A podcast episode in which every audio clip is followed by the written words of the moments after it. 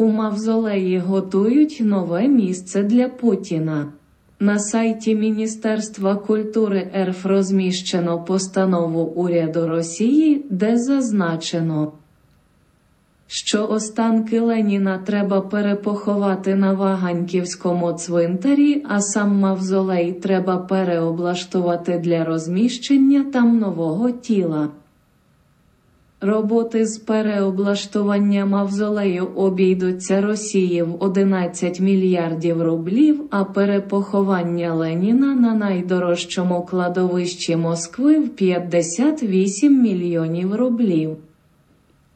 Відповідні закупівлі розміщені на сайті контрзакупки. Крім того, в постанові зазначено, що музей Мавзолей працюватиме без вихідних з 8.00 до 18.00.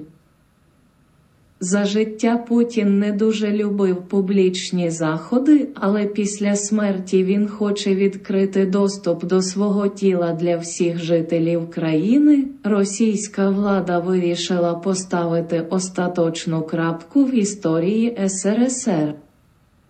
Адже вже згодом місце в мавзолеї по праву займе найкращий президент.